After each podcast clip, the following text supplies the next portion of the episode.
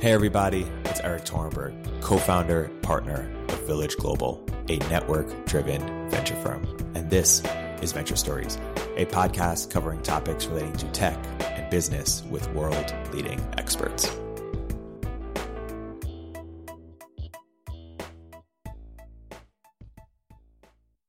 Hey, everybody. Welcome to another episode of Venture Stories by Village Global. I'm here today with two very special guests to talk about insurance. Uh, Karan Saroya, founder CEO of Cover, who I'm lucky to be, be an investor, and Sheel Mohnot, uh, investor in fintech and insurance, uh, who I'm lucky enough to be a friend. Guys, welcome to the podcast. Yeah, thanks. Thanks, thanks for having us. us.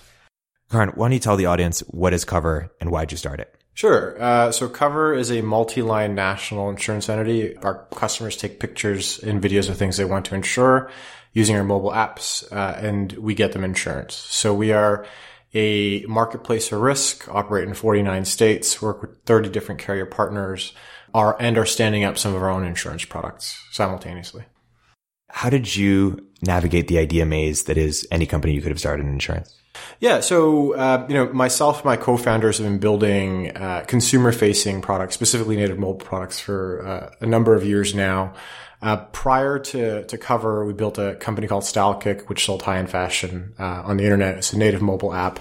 Uh, grew that to about a million active users. Know, that was featured in 80 countries on the front page of the App Store, translated into 14 languages. So we got very good at building sexy uh, consumer-facing experiences and finding significant distribution for them.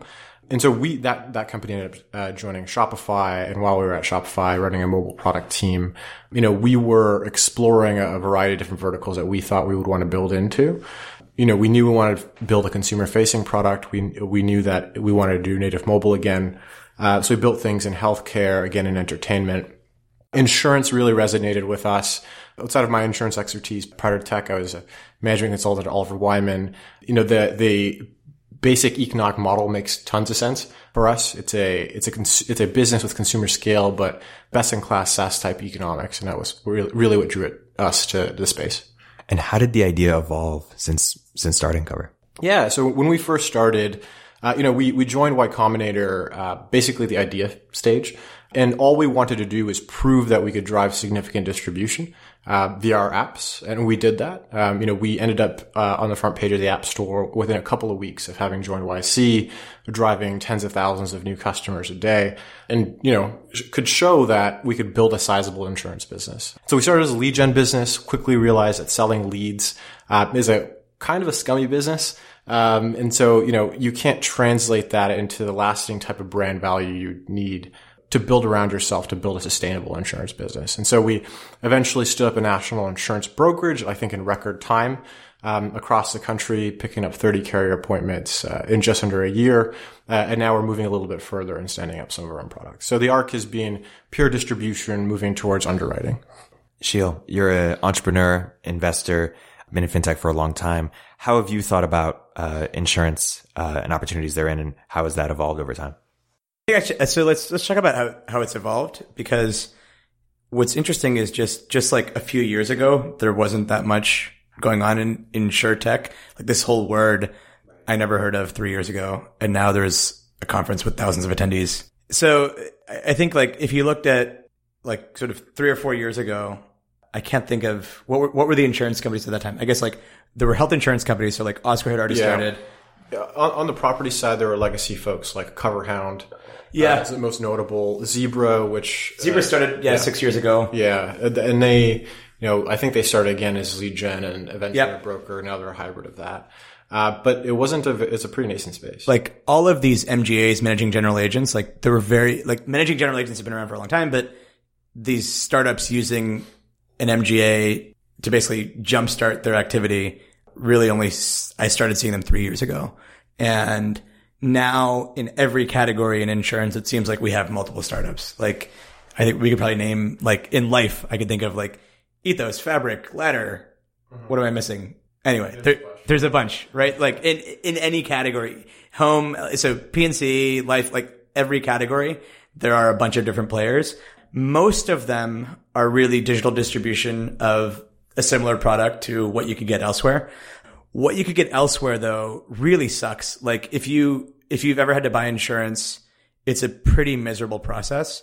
For for my house in in San Francisco, when I bought insurance four years ago, it took me like hours of time on the phone to get insured, and that actually hasn't changed that much. And if you think about like how other industries have digitized over time, it actually is shocking that in insurance, most people still use brokers. So like, I think in auto, it's something like 60% of people still use brokers.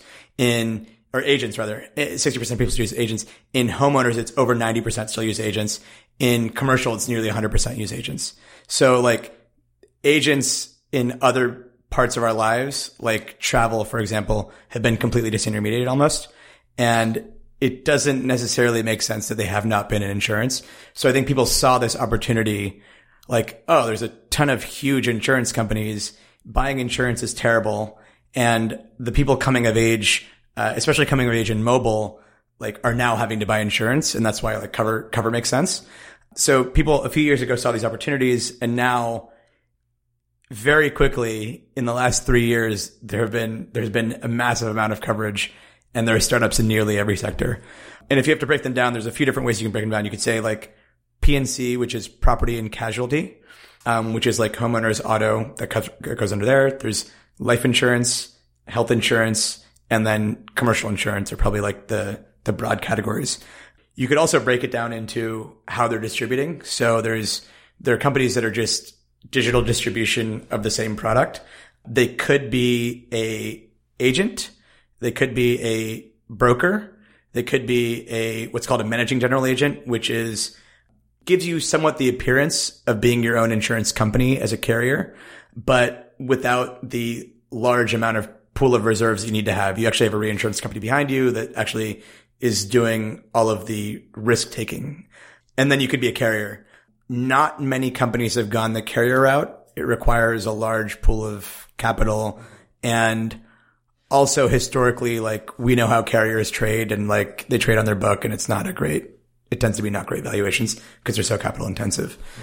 Um, yeah, and which is why actually you see most uh, most startups who have gone the carrier route see risk like the vast majority of their risk to reinsurance panels, anyways. So they're acting as MGAs, but with the admitted paper. Yeah, I mean, and speaking of paper, I don't know if we want to go into like the details yeah, of like please reinsurance. Oh, uh, please, let's give paper. a primer. So I don't know, Karn, you want to go? Yeah, yeah. So I mean, uh, let's just extend the idea. The the reinsurers are probably acting as the most sophisticated players in this space, and so you see folks like Munich actively investing, uh, you yeah. know, across the value chain, both providing reinsurance capacity as well as paper. So this means that uh, you know folks who are um, you know relatively sophisticated distributors of insurance can rely on these folks now uh, to be act- you know for support designing um, and actually backing some of these products it's it's been an interesting you know couple of years in that you've seen most insurtechs who are not just directly distributing insurance as, as brokers almost leapfrog primaries entirely. Yeah, that that's been one of the interesting consequences of what I, at least what I've seen over the course of the last two years. And then reinsurance brokers, similarly, the folks who are helping to place reinsurance risk uh, with reinsurance carriers have also, I think, been somewhat disintermediated in this wave. Yeah. That's what that's what I've been seeing sort of one thing I actually thought about just based on what I said earlier about like how everyone's still using agents. Mm-hmm. It's actually not everybody. Like I said, in auto, it's, it's like 60 to 70%. And the companies that went direct only went direct in the past 20 years. And they're companies that everyone's heard of, Geico and Progressive. Those companies have done incredibly well and they went direct like in the mid to late 90s. And Geico was a nobody at that time and now they're probably number two after Allstate in auto. And so going direct has been incredible for these companies. Yet all of these other insurance companies are not going direct. Isn't that weird? Yes. Why yeah, not? I mean, there there are a couple reasons for that, right? The first is that for these these folks that distribute through independent agents, it's defined CAC business, right? They know yeah. exactly what they pay agents. Uh, and so if you know exactly what you pay, you know what the LTV of that customer is, you can do the backwards math and make it uh, make sense for you. And that's their customer. Their customer yeah. is not you, the end customer. They're selling Correct. to their agents, Correct. either captive or not. Yeah, um, so, you know, it gives them it gives them a footprint on the ground. It gives them easy visibility in local neighborhoods. But I mean, if you if you know you want to contrast that the example with the example of Geico, you know, Geico is very happy running hot, so it can ex- it can squeeze its expense ratio. Yeah. The the expense ratio component, um, you know, of that economic model typically will incorporate the cost of Oh, let's let's talk about expense ratio, loss ratio. You want to? Sure, sure. So, in like, let's talk about pro- like property and casualty as a style as example, right? You know, Geico, Progressive, these guys are going to be running in the seventies across their auto book of business. They're they're trying to keep their. No, no, sorry. Why don't we explain? What, what is a loss ratio? Yeah, yeah, yeah. so th- so think of it this way: you give me a dollar, and I give you seventy cents back in perpetuity. That's a loss ratio. So it's like, what is a what is the proportion of the dollar that you pay into, into uh, via premium that's paid out in claims? The So, rest so of the example would be like you you spend a thousand dollars a year on your auto, let's say, and then so what he's saying is your loss ratio is the claims that they pay out on your behalf. So seventy cents of that is used to pay off claims, and then there's administrative overhead, mm-hmm. which is then combined to be what's called a combined ratio. Right. So LAE and other operating expenses are going to take you to about a dollar, or to, to par, generally speaking. So most people are surprised by this, but insurance companies generally don't actually make money on that side of the business. Like the insurance companies exist to gather a large pool of capital and then they invest that capital and that's actually how they make money. Yeah. So, so if you're a carrier, this is more like a float maximization problem, right? It's like how much cash can you get flowing through your business and then can you invest it and lever? That, that's effectively the business, which is actually very different. Uh, from what most startups are doing at this point, which is they are either trying to make money on distribution or they're trying to make money by squeezing out a couple points of margin on the underwriting side. That's that's their ultimate goal as it stands. But when they're writing twenty billion dollars of business a year, the actual model starts to change. To Yeah. hey, we can start to continuously lower our prices, squeeze our expenses run at nearly a hundred where, you know, every single dollar is being eaten up by either claims or operating expenses and, and maximize float. That's the, that's a typical model, which is actually why, you know, insurance companies don't have the multiples, as Sheel alluded to, that make uh, them super attractive. But that does mean that there's an opportunity because like there's such low margin businesses. They're actually like no margin businesses that if you can save them a point or two, there's an opportunity. There's, that's a big lever for them. Maybe it might be helpful to go through each of the different subsectors, talk about how they work, what are the challenges to building a company in the space, and what are the sort of the opportunities or white space or approach that one might take if they're trying to build a, a company in, in one of the space. Yeah, sure. So I'm, I'm happy to take you through the arc of brokers, MGAs, carriers. So, you know, brokers are, are folks who are selling, uh, you know, other people's insurance, right? And so you'd be working with Progressive, Safeco's, Travelers of the world.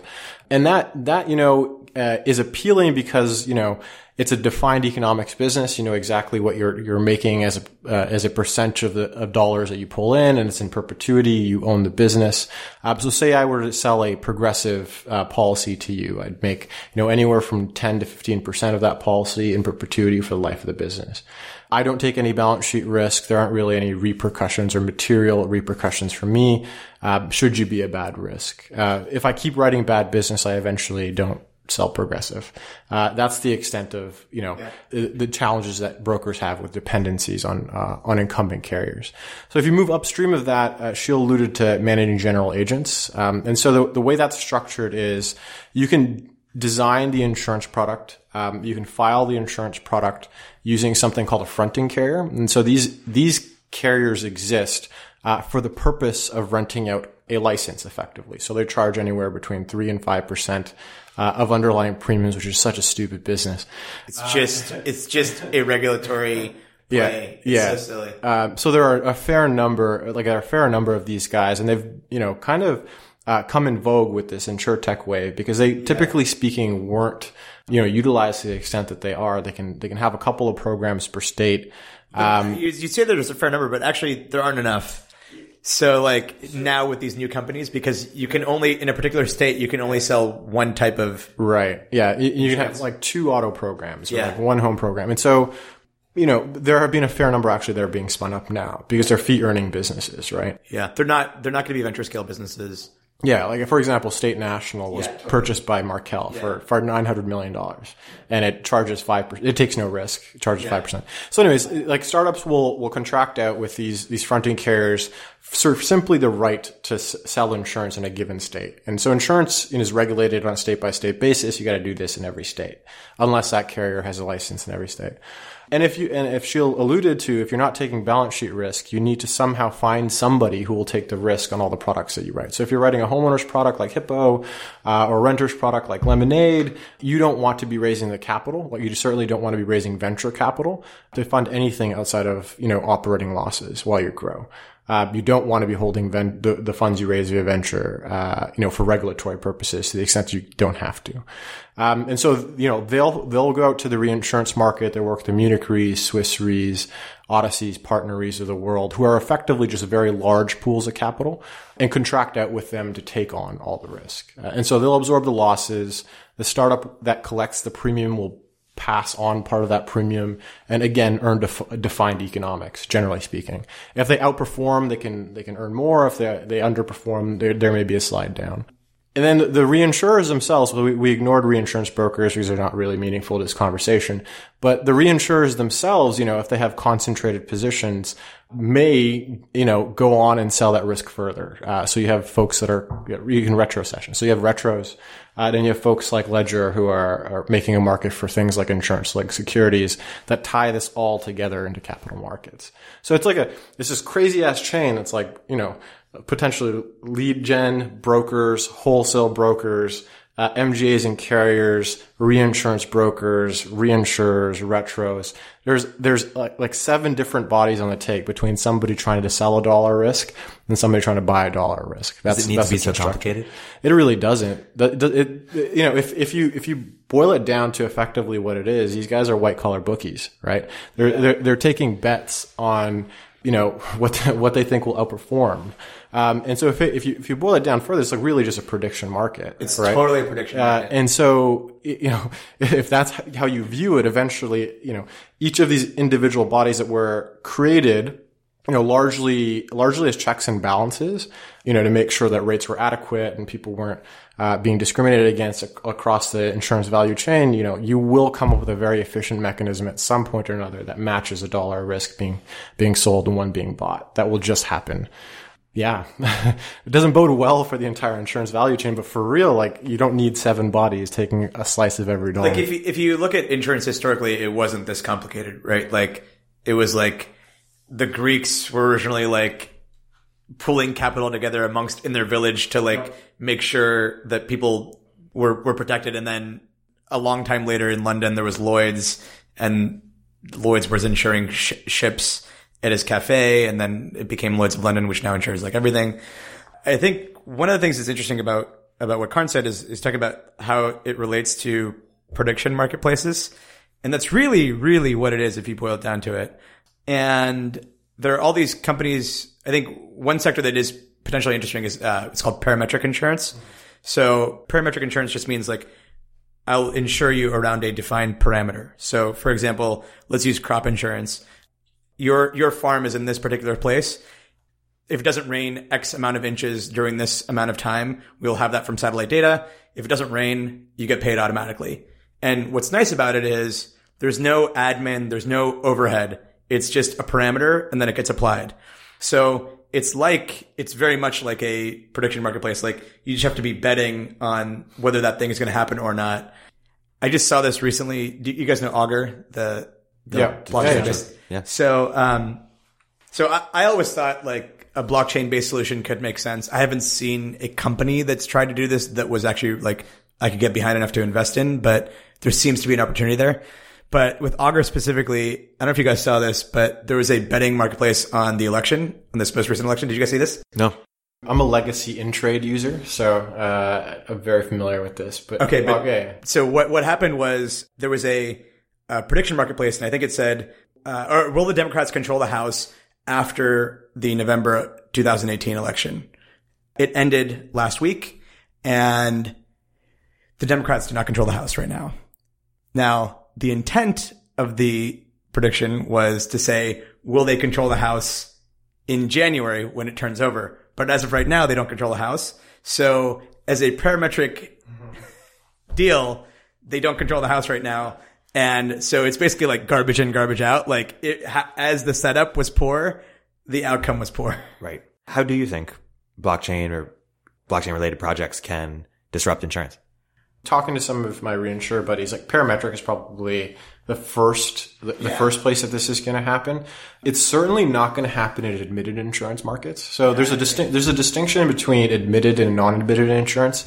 Admitted markets are where you're regulated, you know, by like a, a sovereign effectively. So it's either a country, depending on which country you are, or the state if you're in the United States. And there's just no chance that you know th- this is this is not like Uber or Lyft where you're enter, you know, you have a huge balance sheet, you enter the market and you compete the municipality, you just take them to court. The state will put you in an orange jumpsuit. You're not going to be able to win in admitted markets where it's regulated at the state level, but you probably can win or start designing something in something called the surplus lines or the non-admitted market. And so you know, let's talk about surplus lines like Lloyd's. We're talking about really uh, idiosyncratic risks. You're trying to uh, insure an oil tanker against some sort of spillage. Or they famously insured J Lo's ass. Yeah, yeah, stuff stuff like that that wouldn't be that wouldn't otherwise fit neatly inside of a you know a a, a easily measurable box. Uh, and, and, generally speaking, this kind of stuff falls well outside the scope of you know the regulatory frameworks that's, that exist in the United States or the UK, Australia. Um, that's likely where it's going to happen, largely because you can operate in the gray area uh, when it comes to those markets. Yeah. I, I, think there's a tremendous amount of opportunity internationally. Like, as we saw in like lending, for example. So like in lending in the US, there aren't that many opportunities to innovate because there's like Fair Credit Reporting Act and all these things that regulate how you can underwrite somebody for their loan. In Africa and lots of Asia, none of that exists. So you can do all sorts of cool stuff, uh, with data that you can't do in insurance. And I think the same is true with this stuff. Like, there's a lot of opportunity internationally that there is not here. So let's go through some of the sectors you mentioned earlier when you talked about car, auto, home, P&C, like opportunity. How do those spaces work? What are the opportunities there? What yeah, sure. Examples of companies you like. So, so let's, let's say like one I don't like, I typically have not liked, and I don't know, maybe Carl will disagree with me. Like I've never liked renters insurance as a category. And Lemonade is obviously a huge company, like actually tremendous innovation on product side there. But it's not huge. it's, so it's it, like, it, it yeah. is well, they have innovated both on the insurance side yeah. and on the to consumer side. Yeah. I look, I think I think they have one of the things that insurtechs have done really well is they continue to deliver on the product and consumer experience. Yes. Right? Like I think over time great product teams will craft great product experiences and you know all of the nonsense the block and tackle stuff that insurance companies do terribly will go away uh, yeah. in lieu of what folks like like us build. But I agree completely with you. Renters as a business makes no sense unless unless it's. Uh, but let's think about it this way, right? Like you charge six bucks a month or seven yeah. bucks a month for insurance. You earn 20% of that before interchange fees. Uh, yeah. you know, so you're earning maybe a dollar per month, $12 a year, and your CAC is hundreds of dollars. Your payback period is forever. Yeah. Like you're, you're just never going to be able to make the math work unless you take the longer view, which is a, like, you know, a possibility, which is, you hey, sell other stuff. Yeah, sell other stuff. But that's the playbook for every financial services yeah. company that's ever existed. Yeah. Right. Yeah. So renters, I agree with you. So renters, I never understood these companies that started renters insurance companies or these folks that fund them, whatever. It, it never made sense to me. I think every other category I actually think there is interesting. Yeah. And renters is just like the dollar amounts are too low. Life is a, is a particularly interesting one. Like we've had, uh, first of all, far fewer people get life insurance than did in the past, which generally means it's like less appealing. But in this case, a lot of the life insurance companies are actually trying to do something else and then tack on life mm-hmm. and find you at the right time. It's all about finding you at the right time. And one in my portfolio that I, that I think is really interesting is it's called Mira Financial. They work with diabetics. They take existing, existing life insurers. When a diabetic comes in the door, they have a really, t- a really tough time underwriting diabetics. So they oftentimes won't. And they'll say like, you can't get insurance through us or you have to fill out 40 more pages of, of crap. So Mira says, Hey, we'll take these diabetics. We'll put them on a plan that like they have to wear a wearable and a few other things like that. And we can underwrite whether their diabetes is controlled or not based on that. So it's actually a new product in life. I like that. There's another company called Health IQ that's doing something very similar, but actually Health IQ started out actually. So Mira is underwriting people who are perceived to be sick, but actually better than they're perceived to be. Health IQ is saying, we'll go after vegans. They're like a really good risk. So they're going after like ultra premium risk. And so Mira is actually the opposite, but now Health IQ is going after that sector too. So anyway, life insurance, interesting sector. Homeowners is an interesting sector as well. I think in many markets, it's heavily competitive. In some markets, it's not at all. So coastal areas have had a lot of trouble, especially in recent years. Like Texas and Florida in particular have gotten hammered with hurricanes in the last couple of years.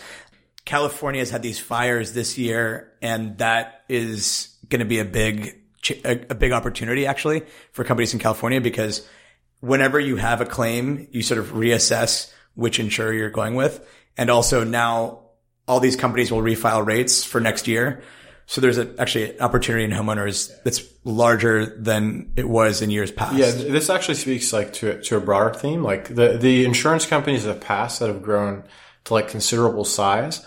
You know, some have attempted to like underprice a commoditized market and pick up market share, and that rarely ever works. It's like you blow yourself up in lending, you can blow yourself up in insurance, but it's really in high risk scenarios. So, for example, homeowners, uh, you know, being completely repriced because of because of catastrophic risks.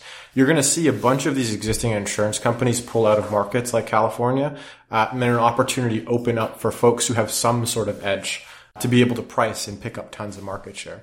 Happens in every vertical actually. So which is why I like Mira, right? It's like, yeah. hey, if a traditional insurance company is not willing to write it, well, the risk has a price. So, and if you're willing to do the work to figure out what that price is, you can pick up the market. Right. And like yeah. In Florida, for example, like after the hurricanes, I think this year, something insane. It's like over 10% of people in Florida got like, we're not renewing your insurance notice. Mm-hmm. Like imagine how devastating that is if you're, you're just like, and you have to give like a 90 day notice. So like in 90 days, all these people won't have insurance. So like anybody who can get them insurance can make a lot of money. Wow. Yeah. And they can basically name their price, right? Yeah, exactly. At, at that point. Um, which is not all that different. Like, it happens everywhere. It happened in auto insurance too. Progressive built itself up uh, by writing high risk, right? Yeah. And so they're like one of the things that they're famous for is uh, writing DUIs, right? So the the insight that they had was a single DUI might be a mistake, and we'll write it. But two DUIs, that's a pattern. right?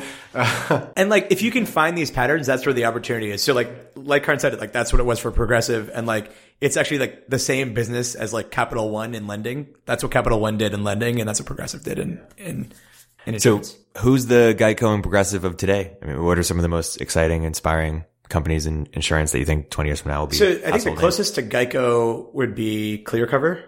Yeah, I mean, yeah, clear. So Kyle, super sharp guy, you know, emulating Geico in a number of ways, entirely direct to consumer uh, digital distribution. Uh, I mean, Root is emulating, I think, Progressive, but they have like yeah. a, they have like this random factor that they apply that's causing them to lose a lot of money.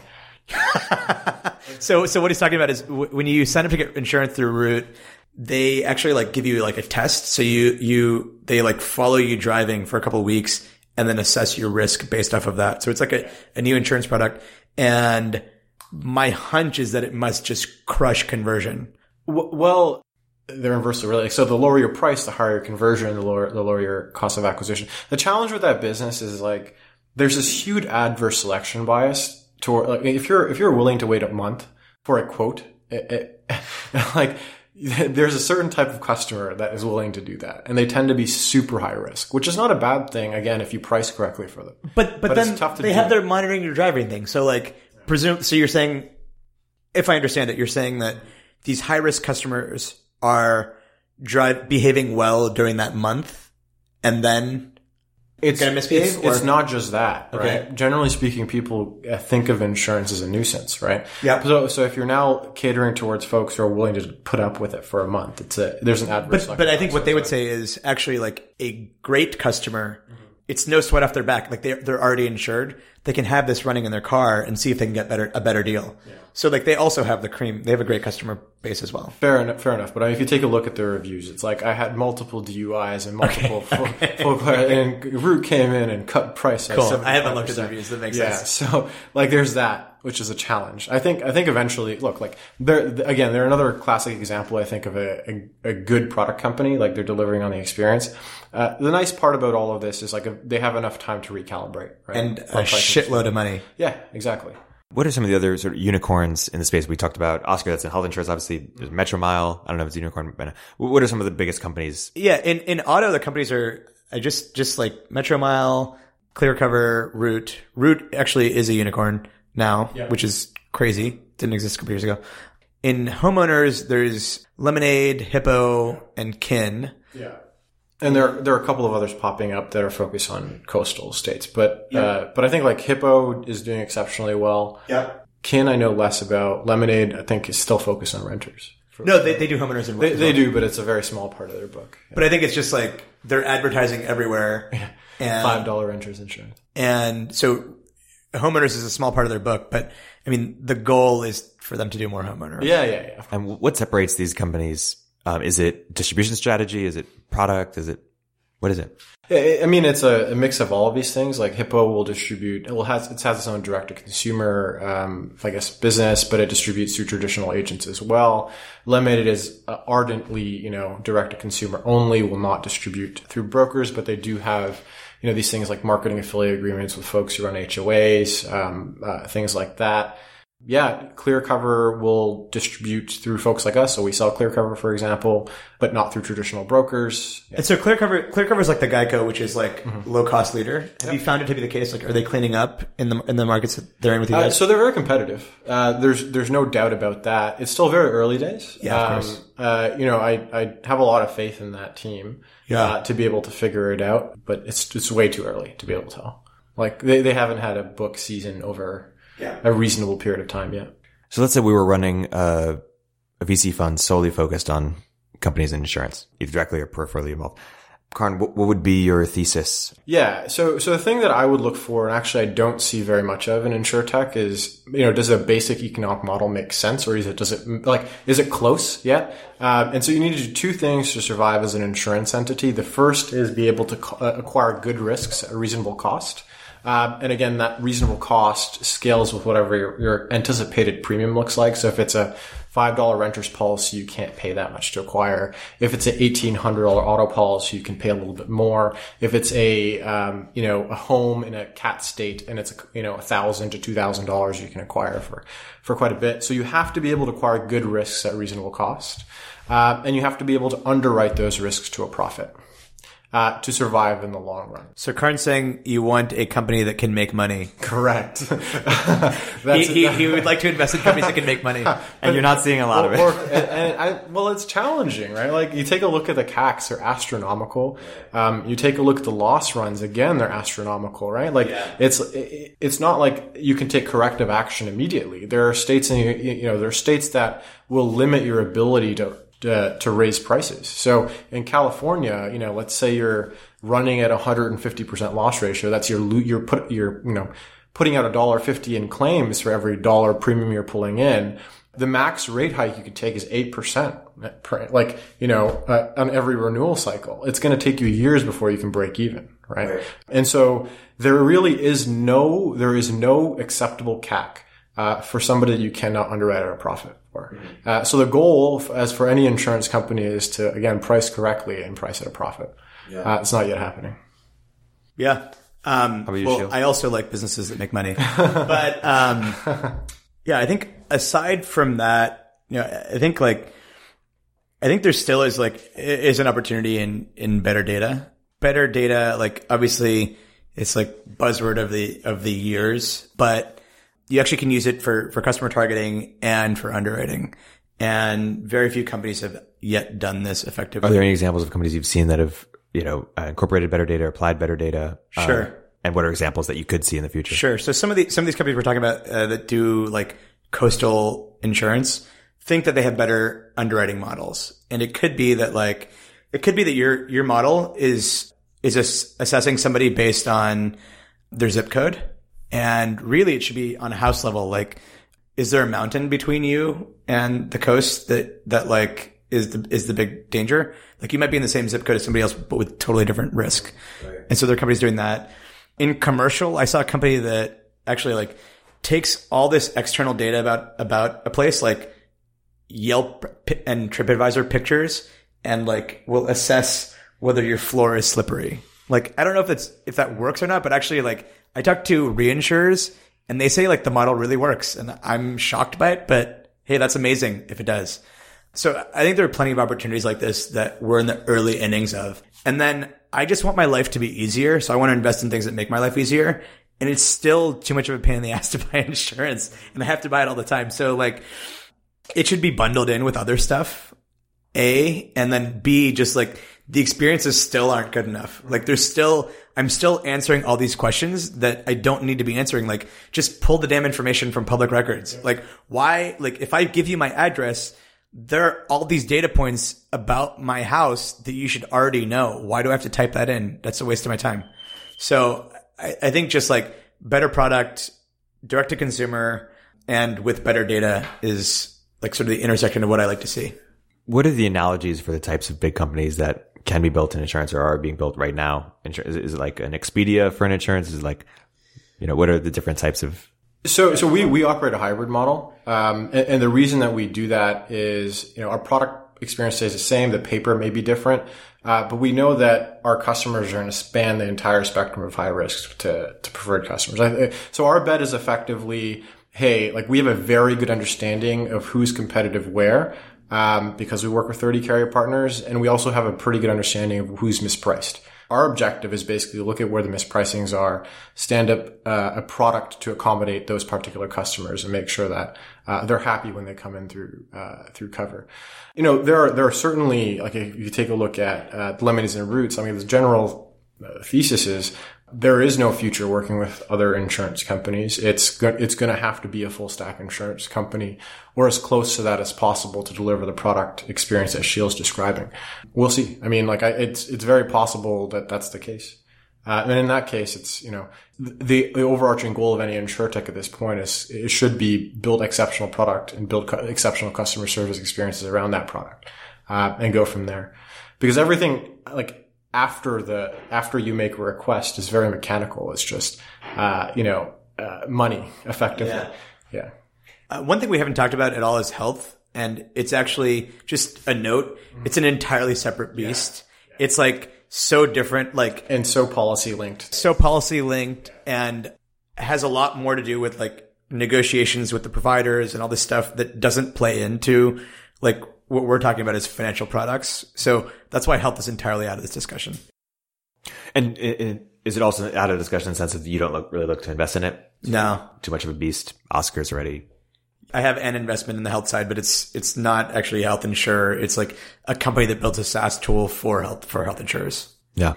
What about pet insurance? Ben Matthews at Bessemer has been saying there's big opportunity in pet insurance. I hope I didn't blow yeah, up the spot. Yeah, so it's a, it's um you know there's Trupanion, there's Pets Best, there's a whole bunch of these guys that exist, and actually the margins are better than P&C, certain like traditional P&C certainly.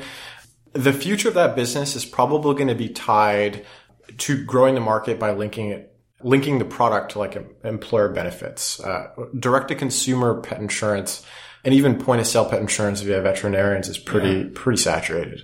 Uh, there is certainly money to be made, but even even now, folks like True Trupanion are accepting higher loss ratios, meaning they're lowering their prices to pick up you know more of a relatively small market.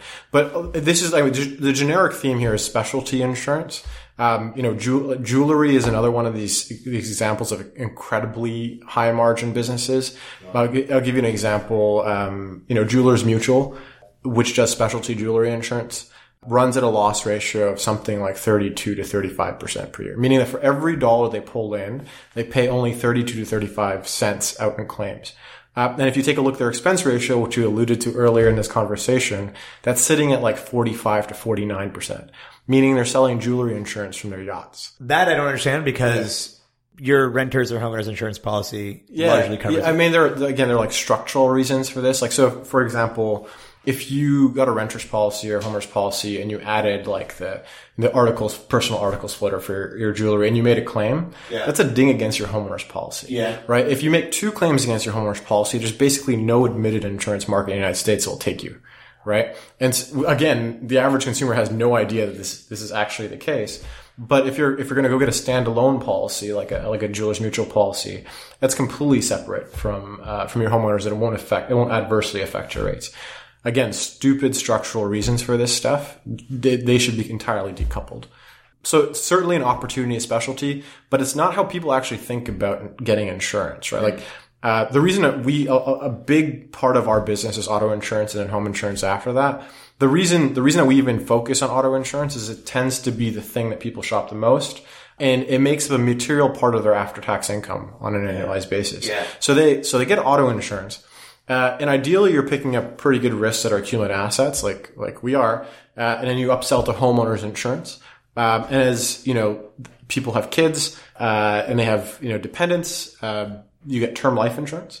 And as they accumulate other exposure assets, you, you pick up umbrella. And like, that's the arc in insurance. That's why State Farm is what State Farm is. Uh, starts off with auto, moves into the other stuff. But, but the, the specialty line stuff, jewelry, all that stuff tends to be sold at the end. Yeah. This is, there's this like notion that insurance is sold, not bought. That's actually not true for auto. Auto is bought and then the others. And can you pack the sold not bought with any of that? Yeah. So people think that like insurance, like somebody has to come to your house and sell you this thing. It's not something like you go out and seek, but actually for auto, it is something that you go out and seek. Like it tur- you turn turns over relatively frequently. Home, like typically people buy it when they buy a home. It's mandated to get a mortgage and then often don't change unless they're in a coastal state, which has, which they get kicked off or, or risk, uh, or premium goes up significantly. Um, so the average homeowner's insurance policy is like six and a half years. Yeah. Karan, can you unpack a little bit with cover how you've thought about go to market? You talk a little bit about it, but and how that evolved over time since you started to. Yeah. So when we started, our initial hypothesis was that we'd be selling a lot more specialty and personal articles floaters than we actually ended up doing. It up, it, it makes up about 20% of our business now, but the vast majority of it is auto and home. So what you'll see is, uh, so we do direct to consumer. We acquire on our account. We don't buy leads. We don't do any of that. Folks will give us 360 views of their cars. They'll walk us around their houses uh, to document their property, and then we will program- programmatically market them across the country. Mm. That that is typically like the, the the way that we enter is usually the vector of attack is predominantly auto and home the responsiveness to other lines of business, people just tend not to care. And that's very true of ter- like term life insurance. That's very true of jewelry. That's very true of pets. There, you know, the stylized example of term life, like you really only think about life insurance when you have a kid. Like that's really it. That, that window is super narrow, which makes CACs astronomically high though uh, it makes it relatively challenging if everyone's just considering, you know, the entry point of that.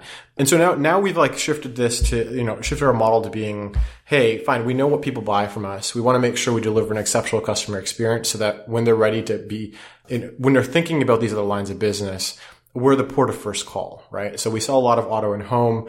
Uh, eventually we'll sell term life because typically speaking, you're going to go back to the person you bought insurance from um, by term life. What are the most clever distribution strategies or customer acquisition strategies that you've seen startups? I'll tell, tell you about some of mine. If you go to driving.cover.com, uh, this is one of a couple of these things. Like we, we generally speaking take a portfolio approach to go with. A lot of it's paid, but a lot of it is like actually building product and services that help build top of the funnel for us. So, so if you go to driving.cover.com, we actually built a virtual defensive driving school that we give away for free. So, and, and the, like, the impetus behind this is fairly straightforward. If you go to like defensive driving school, you're trying to do one thing. That is like, you know, get rid of a ticket, like bring the price of your insurance down. You get like, like a 10% or 15% discount. And to, you know, if you were to, if you were to Google defensive driving school now, you'll see that these courses cost anywhere between like 49 and $150 to take. We, and it's largely just a, like a pre-produced script that we give away for free now uh, and then apply that discount to folks who are who are actually interested in shopping for insurance. Uh, is a is a, is a crazy long story as how this came about, but the crux of it is this: I basically put in a call. Uh, to the regulatory body that handles um, defensive driving school and drivers ed in Texas, and learned that there were 480,000 people uh, in Texas that had taken a defensive driving course over the class, course of the last 18 months that's a material, that's a huge number of people uh, who are searching uh, for you know these types of courses. And as a technology company, we need to be focused on what are the things that we can give away for free as a technology company at scale uh, and offer value before we even ask for the insurance transaction to happen, mm-hmm. right? You know, analogously, there are tons of reports that are run um, by insurance companies that are related to your driver history or your vehicle history. All of these things, again, you know, should belong to the end customer because they're related to the end customer. Right. Why are they not just given away? Yeah. What sort of new categories could you imagine emerging as uh, things we insure in the future?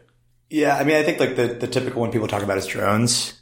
I, I tend to think it's not a big enough opportunity, but there there can be a company built there. I don't think it's going to be a, a multi-billion dollar company. People there there are a bunch of categories people talk about as like growing rapidly. So drones maybe maybe not be. Cyber insurance is one we have not covered at all in this podcast. So cyber insurance has grown tremendously, but from a really small base, and it's still actually just too small Yeah, right. of a market. Cyber, like if I get hacked, Yeah. So really, it's not like if a big company gets hacked, which the crazy thing is this is happening all the fucking time. And um, It's it's such an underpriced market. Uh, Yeah. If if you're in the market for cyber, you should just buy it. It's it's cheap no matter how, how you look at yeah, it. because the, yeah, one of my companies, one of my companies actually predicted the, the Marriott breach, which is kind of cool. Wow. It's called CyberWrite. And they had sent a report out to a bunch of reinsurers with high risk companies and they basically assessed the external risk of a company and Marriott was like dark red risk. And, uh, this was like several months ago before it happens. So it's kind of cool. I wonder if hackers look at that and be like, hmm, yeah. There's an opportunity. they, they caused the, the hack. So yeah, will there be insurance if I lose my Bitcoin private keys or like crypto? Uh, Yeah, hacker consulting firm. yeah, it's Yeah. Um, so, so cyber, I think like will continue to grow, but I just think like we're starting from a small base. People don't adequately understand it. And uh, like Karan said, like we don't know how to price it. Yeah, so the, the natural um, you can't underprice an well, you don't want to be underpricing an underpriced market to pick it up. I- I, I think it'll eventually become very clear that this is a thing that people need to buy, but prices will certainly rise. I, and I think it'll factor into other parts of our, like, it won't just be selling cyber insurance for cyber insurance sake. It, it might be like a part of our homeowners insurance as well. Stuff like that. in a world in which Augur or prediction markets or decentralized applications become mainstream, could we be ins- like insuring a lot more things? Is that possible? If the friction to Yeah, I- yeah. I don't, I don't know how much consumer behavior is going to change, right? Like, you know, you you insure your home because it's like the typically speaking the most valuable thing that you know you have a claim on, uh, and you'd be remiss if you weren't covering it off. And then your your car is like your second most valuable thing, and then you you get term life insurance in case God forbid something happens to you and you need to cover off your kids, right? Well, and then we didn't talk about your third most popular thing, which is the largest insurance product that has come out in the past in our lifetimes. It's AppleCare. yeah, So your smartphone, yeah. right? So, so these, there's a difference between warranty and insurance. AppleCare is actually both, but, and actually, by the way, if you are an AppleCare user, you should switch to Jetty. I talked about renters insurance not being a great business, but actually Jetty covers everything that AppleCare covers and has you go to Apple for it, but it's cheaper. So if you're using AppleCare, just get Jetty renters insurance. Or if you're using AppleCare, just go to Assurant, which is what AppleCare is. so, uh, I mean, Apple's not internalizing that risk. So, if you were starting a company today in the insurance space and you'd had any set of skills you wanted, what company might you start? Uh, it's a good question. Or how would you approach it? I might do something on the capital market side. So like we've talked about, there are a lot of companies attacking the distribution side of things. There are companies that are attacking distribution and a bit of underwriting, not much. It's unclear whether the underwriting is, is good enough yet. On the capital market side, a lot of the stuff that Karan was talking about earlier, like the industry structure, I think can be changed if somebody took a deeper look at the underwriting.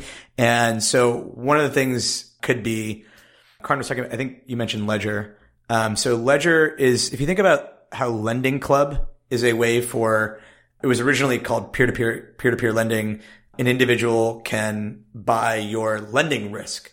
So the same could be true in insurance where like somebody could buy your insurance risk, but maybe not yours, but like a collection of people's. And so a marketplace could be set up where your insurance risk is sold to other people and this could go on and on. So that's an opportunity I think still exists.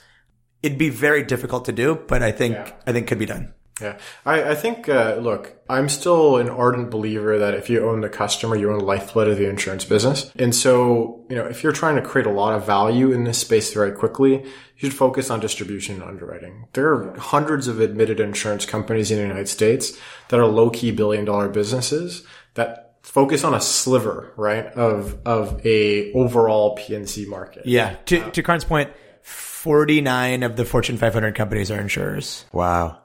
We're direct to consumer um, and we're personal lines specifically, so auto, home, and everything else you can take a picture of. Um, commercial uh, is even more broken than personal lines insurance is, uh, and the margins tend to be higher, though the absolute you know premium volumes tend to be lower.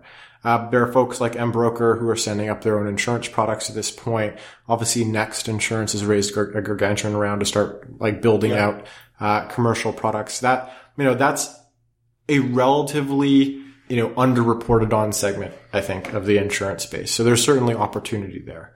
Uh, but again, I think it's as a, you know, a distributor and underwriter of that insurance rather than trying to build on top of this mess, uh, that is, that are incumbents in that space. Yeah for people, for very talented technologists listening in who are trying to do something distribution or underwriting or, uh, I guess what would be your sort of request for startups or maybe your advice uh, in terms of how to approach whether it's go to market or distribution or, or even getting started? Yeah, yeah. So, so look, I think um, there's plenty of opportunity, uh, whether it's distribution, underwriting, claims management, regulatory. There, there, are all these discrete businesses, these, these discrete functions where you can create value.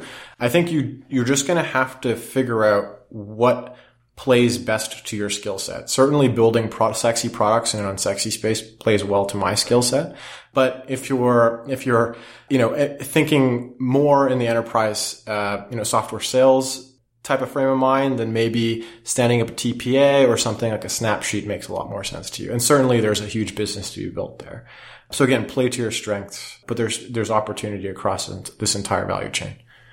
I think the insurers are increasingly hungry for innovation. So like, there's probably not an opportunity for like multi-billion dollar companies, but there are opportunities for lots of great companies in like policy administration, mm-hmm. claims management, all this kind of stuff. Well, well, talking about policy administration, every single insurtech that I know of has has gone on to build their own custom. You have to. Administration. They look at they look at software businesses like Guidewire, which is a multi-billion dollar business, oh, yeah. and this is just garbage. Yeah. Right? like, Guidewire was like, one of the first yeah. like venture backed success stories in insurance. It like yeah. went public in 2001 and like I think it was backed by like NEA and some other. Uh, so certainly an opportunity to build build it out, but even then, like like what's the what's the edge? Like what's your wedge into distributing that kind of product? The way that Guidewire distributes is through consultants like EY who yeah. who have a vested interest in making sure that this this terrible software, just terribly overpriced software, uh, ends up in the hands of insurance executives.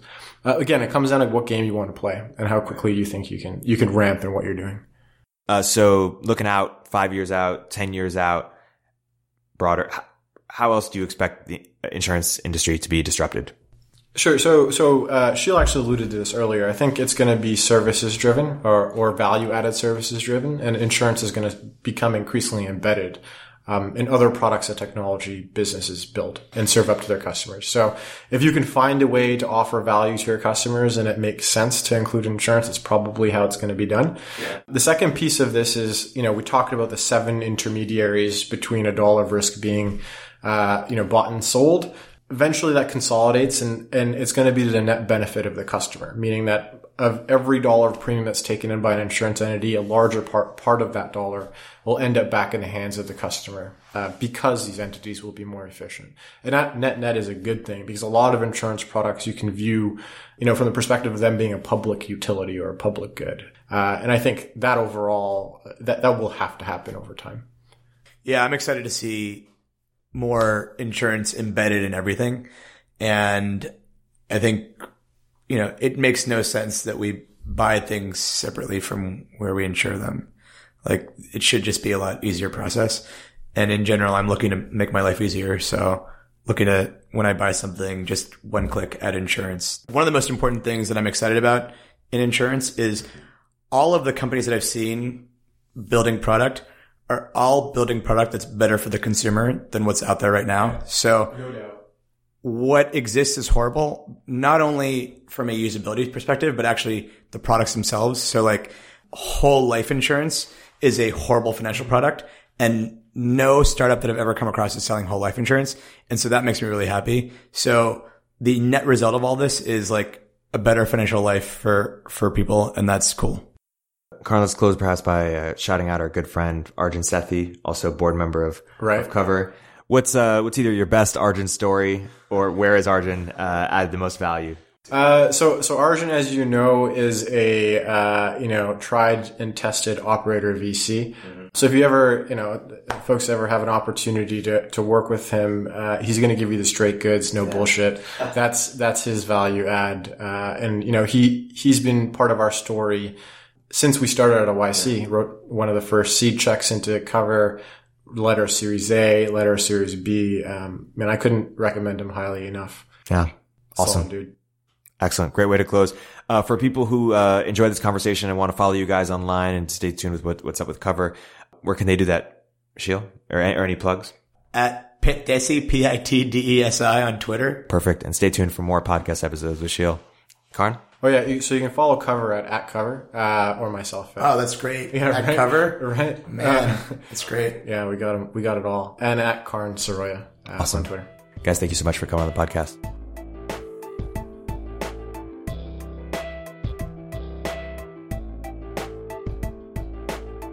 If you're an early stage entrepreneur, we'd love to hear from you. Please hit us up at villageglobal.vc slash network catalyst.